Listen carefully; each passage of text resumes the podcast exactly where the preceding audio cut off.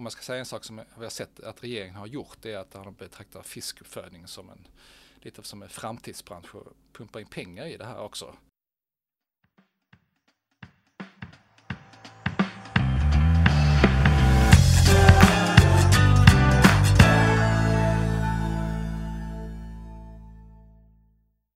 Hej och hjärtligt välkomna till Djurens Rätts podd på Djurens sida.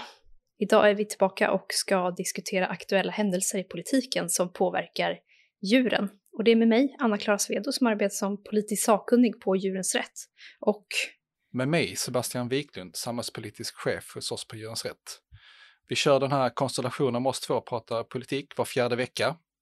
Genom att följa oss så kommer du få lite extra koll på svensk, europeisk och viss men också kommunal politik. Men eh, hej Anna-Clara, hur har din tid varit sedan sist? Ja, men jag tycker att det har varit bra. Det, det är ju en del spännande som, som händer i politik. Jag tänker in, inte minst på det här med att det nu blir obligatoriskt att märka och registrera katter. Ja, precis. Det var ett himla bra beslut. När fattades det beslutet? Var förra veckan, va? Ja, precis. Debatten var någon vecka innan och sen så blev själva beslutet uppskjutet någon vecka. Men det gick ju i lås, så det var ju väldigt, eh, väldigt positiva ny- nyheter. Det är något som Djurens Rätt har jobbat med alltså väldigt, väldigt lång tid. Mm. Och som förhoppningsvis också kommer innebära då att faktiskt att, eh, att katternas status höjs. Ja, men vad bra. Och ja, precis som du sa, då, vi har arbetat med det jättelång tid så att vi... Eh... Och det är tur att vi, den kommer igenom då. Det var kanske inte helt hundra procent majoritet för frågan, men en bra majoritet var det i alla fall. Så att det är vi glada för. En, en seger på vägen får vi, får vi glädjas åt. Ja, precis. Jag återkommer lite till det faktiskt om vilka, vilka som var för och emot senare när jag ska snacka. Vi har ju, det är ju liksom lite sådär slutspurt på den här mandatperioden nu, så att jag, vi har ju börjat kika lite på vad partierna har haft för sig. Så jag ska dyka lite djupare i det ja. alldeles strax. Ja, spännande. Ja, och du då? Hur har du haft det? Jo, men det är bra med mig. Men ja, vi pratade lite här tidigare och sånt där. Att det är ju de här hemska sakerna som händer i Ukraina och sånt där. Det har man ju haft mycket ja. tankar kring och sånt där. Det är svårt att hålla tankarna på annat liksom. Men, men vi jobbar ju på med våra frågor. Men det ska sägas också att eh, Djurens Rätt har ju också engagerat sig eh, med en insamling för, som går oavkortat till att hjälpa djuren i Ukraina. Eh, och att den medlen går till att stödja organisationer, då, volontärer som vi har haft kontakt med på olika sätt för att försöka då, minska lidandet för djuren som drabbas av kriget. Och vi har sett en hel del rapportering om det här också i medierna. Och att vi, vi tillsammans, tillsammans med andra europeiska organisationer hjälper till att koordinera det där arbetet. Det finns också ett plusgiro om man känner att man vill göra någonting i frågan. Och det är på nittio noll noll sextiotre streck nio. Vi lägger det i poddbeskrivningen senare också. Och vill du veta mer, för det har skrivits en del om det här på vår hemsida, så kan man gå in på w w w punkt djurens rätt punkt se. www. för att eh, ta del utav det som finns. Just det, vad bra. Eh, jag gärna det. Ja. Ja, en annan sak som jag också har tittat på lite när det gäller E U-politik då igen för att säga, det är att vi försöker, eh, jag har pratat lite tidigare om det här med E U for Animals, med en annan kampanj vi driver det. Det handlar om att eh, inrätta en E U-kommissionär, eller rättare sagt att det är en kommissionär för Eh, djurskydd eller animal welfare i titeln. Eh, den kampanjen vi driver, och det är ju det som skulle kunna hända om man gör det då är att eh, E U prioriterar djurskyddsfrågorna, och egentligen organisationen kring eh, i E U också växer för att eh, egentligen kunna hantera frågorna mer. Eh, det, det som vi gjorde som jag tror vi har nämnt det tidigare i podden, men jag kan inte riktigt minnas, men annars så kan jag ta det kort här. Det som vi gjorde, eller det som hände, var att en socialdemokratisk eh, Europaparlamentariker initierade då en fråga som ställdes i parlamentet, och det var en hel del som skrev under det, hundraarton stycken.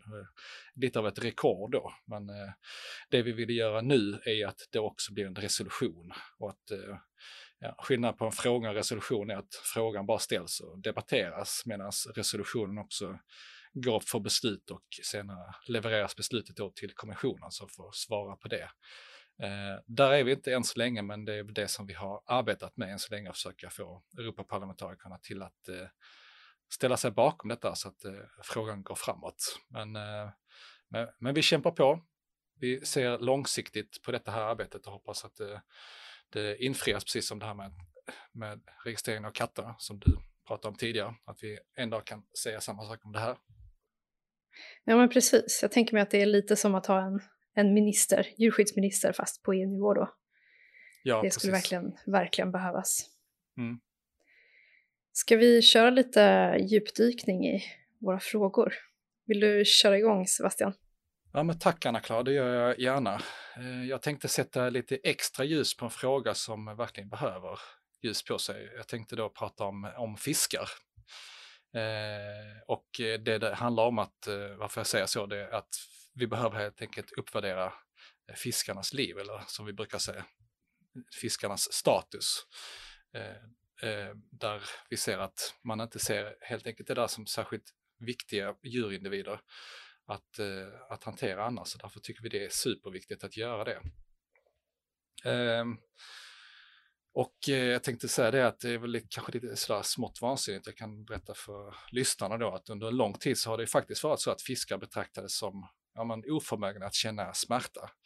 Ehm, jag kan tycka att det är lite konstigt att man ibland behöver liksom forska på saker som är så tydliga som att djur kan känna smärta. Men eh, det har man tydligen behövt göra, och idag eh, är det inte längre en fråga på det sättet. Eh, jag kan tycka att det annars är en ganska så tydlig sak att de, de kan känna, känna smärta. Men som sagt, den där diskussionen är lite förbi nu, och eh, beslutsfattare och experter liksom behöver ta det här i beaktande. Men såklart, fortfarande så halkar ju eh, vår kultur efter och synen på detta här, eh, på fiskar. Och eh, därför så tycker jag det är viktigt att vi sätter ljuset på det. Ja, men verkligen, jag håller med. Jag tänker också att den, den kunskapen om att, som vi tycker är så basal, om att fiskar känner smärta, är verkligen en sån grej som jag fortfarande tror att många inte tänker på. Många inte, kanske inte har reflekterat över det överhuvudtaget. Nej, ser man mycket, mycket hur, återstår. Ja, men precis. Ser man hur de hanteras eh,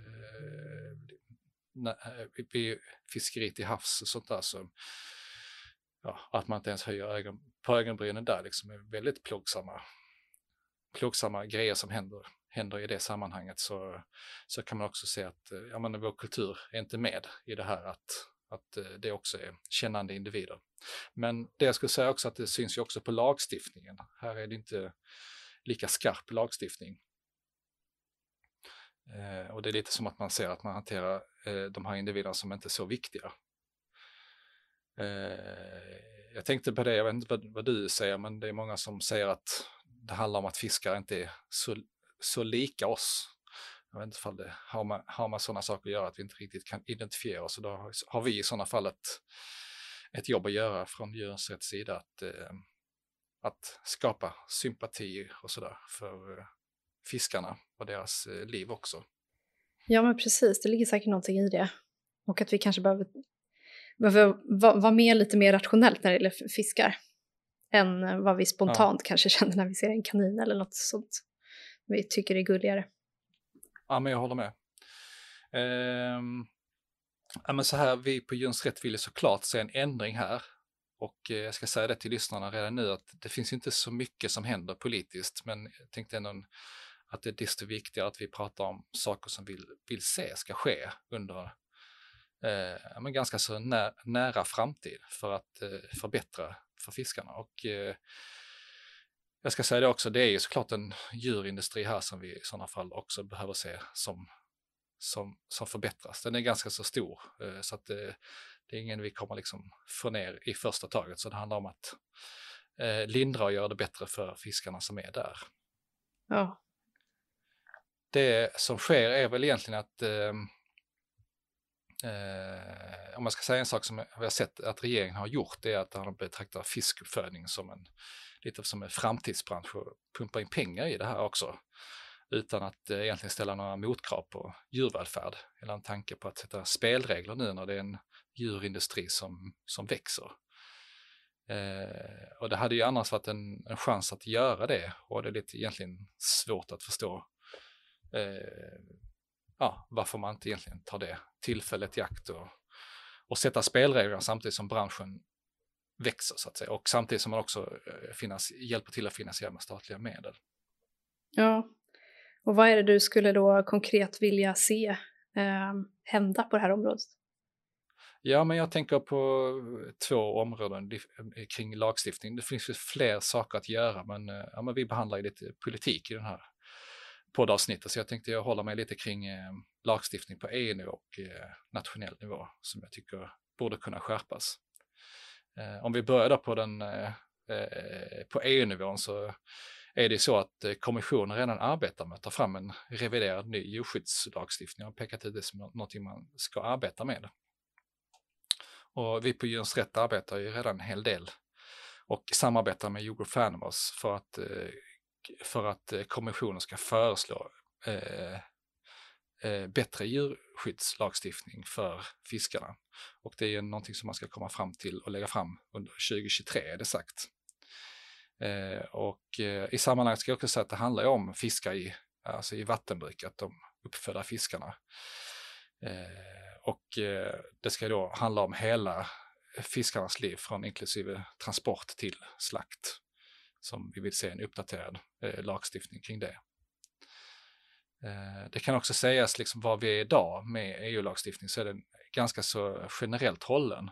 Eh, det står saker som typ att eh, de ska betraktas som kännande individ och så, och så vidare, men inte definieras alltså hur det här säkerställas så att man hanterar fiskarna på det sättet. Så, det, så, det, så den, den är ganska allmänt hållen. Där vill vi att E U ska bli mer specifik i vad man menar.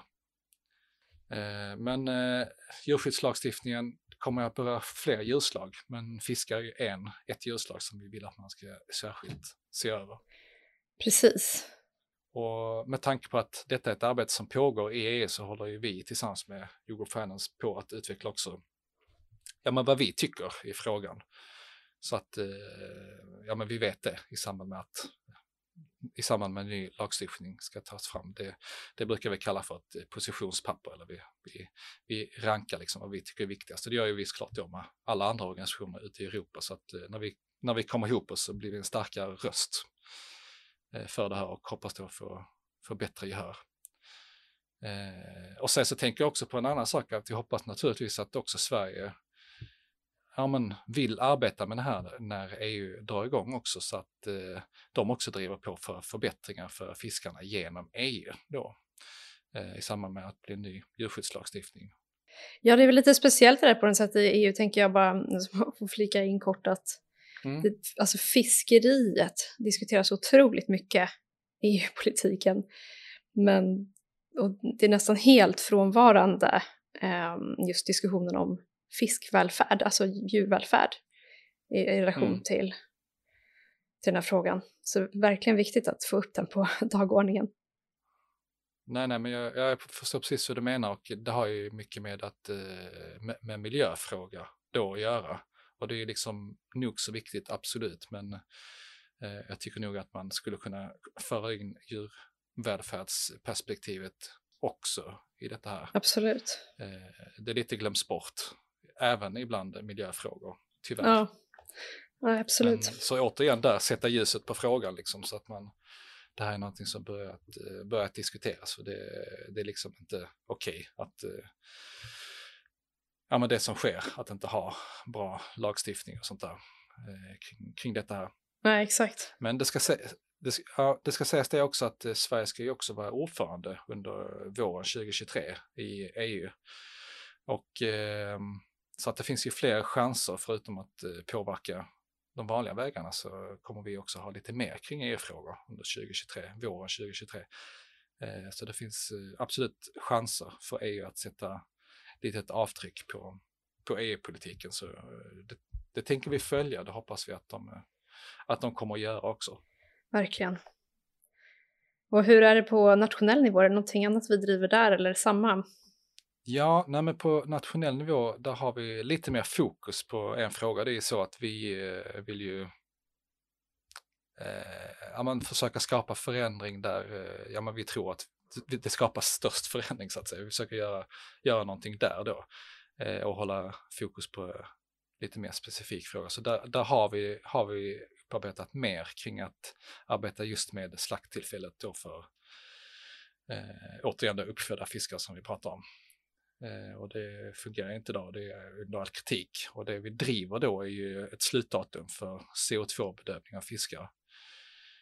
Och kombinerat, kombinerat då med resurser till forskning för, för bättre bedövningsmetoder. Det är ju förbjudet i Norge redan, den här koldioxidbedövningen. Så där, även där kan man ju tänka att vi ibland halkar efter lite grann. Ja, men precis. Där har vi ett, ett exempel på det. Jag tycker att de goda exemplen ska spridas.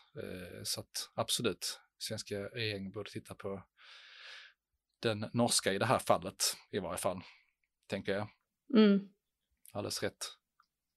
Är det någonting man kan göra på kommunal nivå i den här frågan också, eller är det mer en nationell fråga? Jo, men det finns det alltid, och då är det ju frågan om att upphandla rätt, sätta så höga kriterier som som möjligt. Eh, och eh, här har vi sett också att det per definition inte egentligen definieras några djurskyddskriterier när det gäller fiskar. Så att här måste man skapa ett arbete så att eh, det går att göra det. Eh, utan det är ju mer, som vi var inne på tidigare, då, miljöfrågan. Eh, ja, och eh, det, vi, vi tycker att det ska finnas liksom en, en möjlighet, åtminstone det är det minsta, minsta saker man kan begära att kommuner ska kunna välja bättre djurvälfärd. Det är väl lite av ett minimum får man väl säga. Verkligen. Och vi håller, naturligt, vi håller naturligtvis också på att upparbeta, eller vi håller på att arbeta med detta här med då relevanta aktörer som, som kan vara med och sätta de här kriterierna för hur, hur man skulle kunna arbeta. Och vi arbetar även då också med eh, de aktuella hållbarhetsmärkningar som redan finns idag som A C eller för A S C eh, som är ett exempel då, eh, att man skulle kunna införa välfärds- eller djurvälfärdskriterier inom, inom redan befintliga kriterier så att eh, ja, det finns redan ett sätt att använda de här i samband med upphandling, så då kan man ju titta över, titta över det också så att, eh, ja, så att minimum är att åtminstone kommunerna kan så att säga välja bättre djurvälfärd, tycker vi är en eh, ja, det är minimumkravet. Så att, ja, men spännande att se om det kan gå att ta fram bra kriterier då. Ja, ja men absolut går det. Det finns ju definitivt saker att arbeta, men det är det att man måste hitta vägarna att göra det, och sen så måste det finnas liksom kriterier som ja, vad ska säga man då, producenter också använder så att det går att upphandla det från kommunens sida, och sen så måste det in då liksom i upphandlingsmyndighetens eh, kriterier också, så att eh, då, då, då kommer så att säga arbetet igång och man kan, kan välja det också. Men, eh, ja, men så sammansatt, sammanfattningsvis då, så ser jag att eh, det finns liksom flera vägar att påbörja det här arbetet för att eh, fiskarna, fiskarnas liv ska uppgraderas mer och eh, få en bättre djurvälfärd. Lagstiftningen är ju tyvärr hopplöst långt efter får man ju säga, och det finns en hel del saker vi kan göra för att förbättra den, och att också kommunerna också får chansen att, att göra sitt genom att det finns bättre kriterier att hålla sig till. Sen så, sen så till kommuner, som vi alltid brukar säga, det finns ju också det bästa sättet att välja bort djurindustri överhuvudtaget, så är det ju att också välja de växtbaserade alternativet, men det är ju en så stor fråga så det får vi kanske ta upp vid, vid ett annat poddavsnitt, tänker jag. Men det ska man ju inte glömma, att den chansen finns också om man känner, känner att man inte står bakom detta här som kommun, så finns, finns den chansen att välja växtbaserat. Ja, verkligen. Jag är ingen företagsexpert, men det känns som att det händer mycket på den fronten också med alternativ till lax och allt vad det är. Ja, precis. Ja, men jag har också sett de eh, alternativen som kommer. Eh, men som sagt, det är en, en stor fråga till, så det, det får vi kanske ta vid ett annat tillfälle.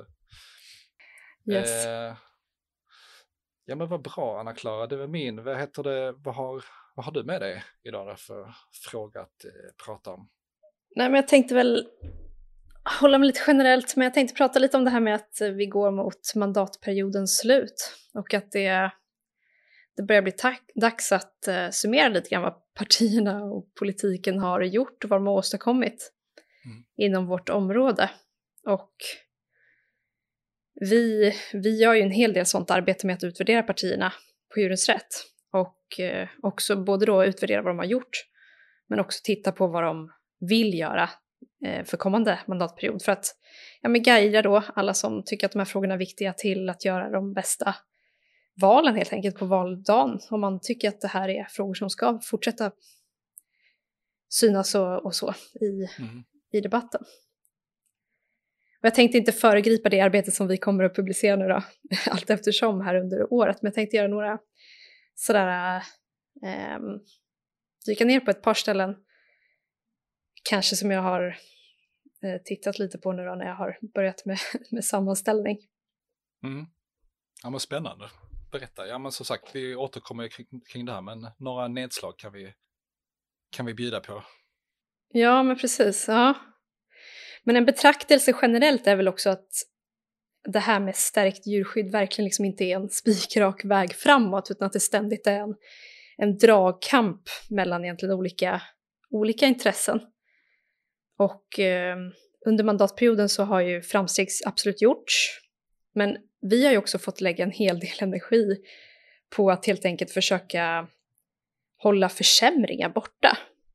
Och det är ju en sån där uppgift som kanske inte är lika tacksam på sätt och vis. För det är inte riktigt så att vi går ut med kanske en stor seger att nu har vi lyckats bevara ett visst djurskydd eller liknande. Men det är ju, skulle jag säga, en, trots allt en av våra viktigaste, viktigaste uppgifter faktiskt.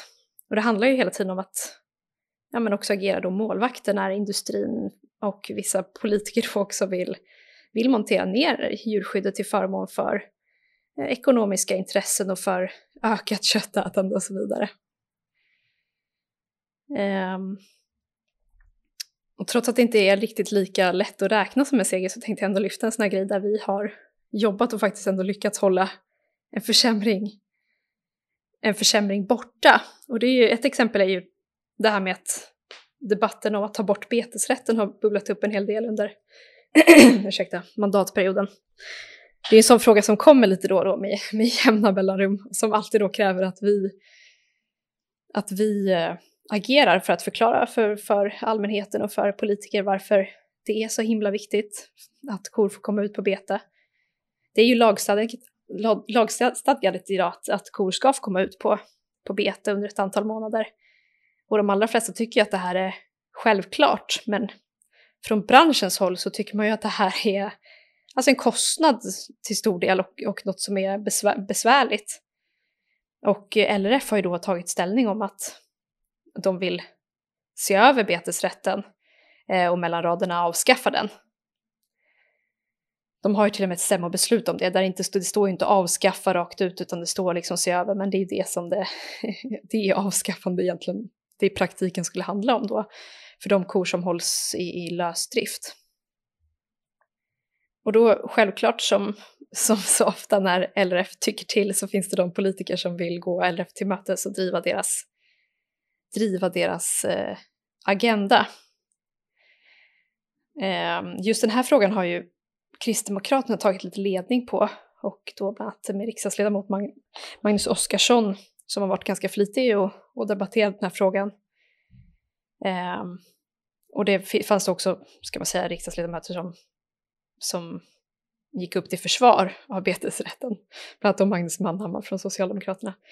Men vi har ju också haft en väldigt viktig roll att, att återigen då få förklara i många debattartiklar, både själva som organisation och tillsammans med andra organisationer, varför det är så viktigt för kor att få komma ut på bete. Och varför det inte räcker med det här att hålla kor i lösdrift inomhus. Här skulle jag väl ändå säga att, att vi också har lyckats rätt väl med att faktiskt nå ut om den här frågan. Både till allmänheten och visa att få med oss folk att reagera över att de vill driva den här försämringen. Och att lite grann lägga locket på den här debatten för tillfället. Men nu var det faktiskt ett bra tag sedan jag hörde något om det här.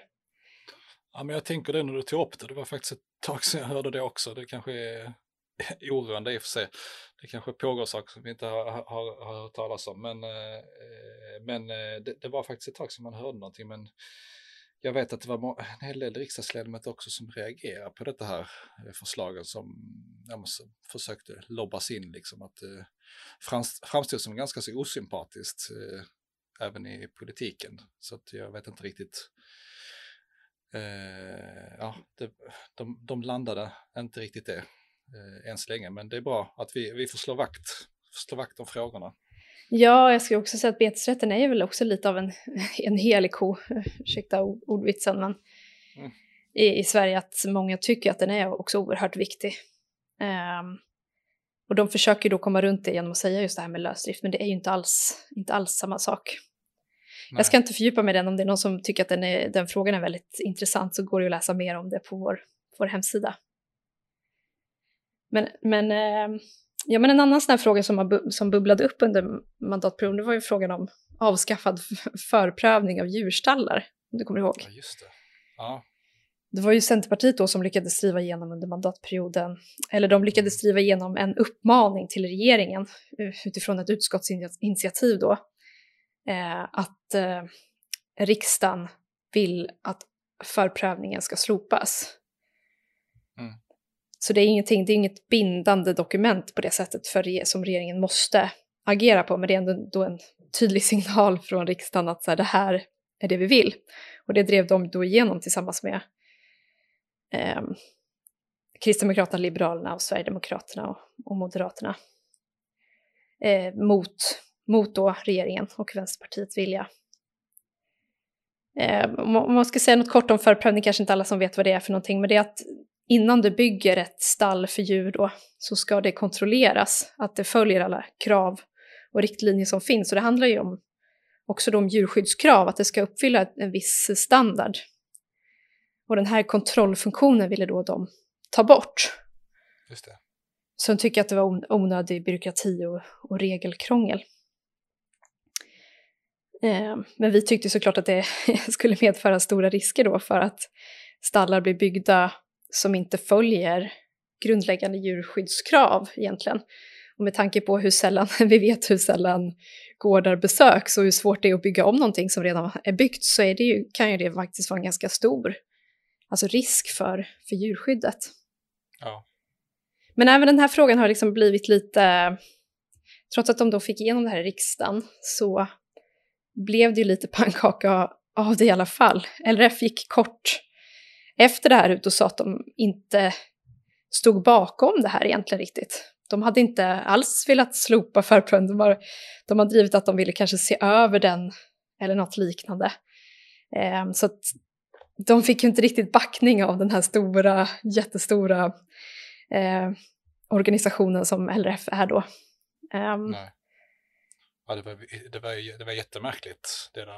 Eh, märkligt förslag från början, och dessutom att L R F också, som du, som du säger här, att de inte gillade det heller. Jag kan också förstå från, från deras synpunkt att det finns lagar och regler, att man kan följa dem, att det inte blir fel från början, man behöver bygga om och så vidare, kapitalförstöring. Så jag kan, kan också se det från deras synpunkt att det är en märklig grej liksom. Men från vår synpunkt är det såklart då att, att man kan missa saker ur djurskydds, djurvälfärdssynpunkt. Så att ja, men verkligen. Och det var ju också flera i, från akademin som reagerade, bland annat Frida Lundmark Hedman som är doktor i husdjursvetenskap i S L U, som sa att förslaget var rent av obegripligt eh, om man tittar utifrån ett djur, djurskyddsperspektiv. Då.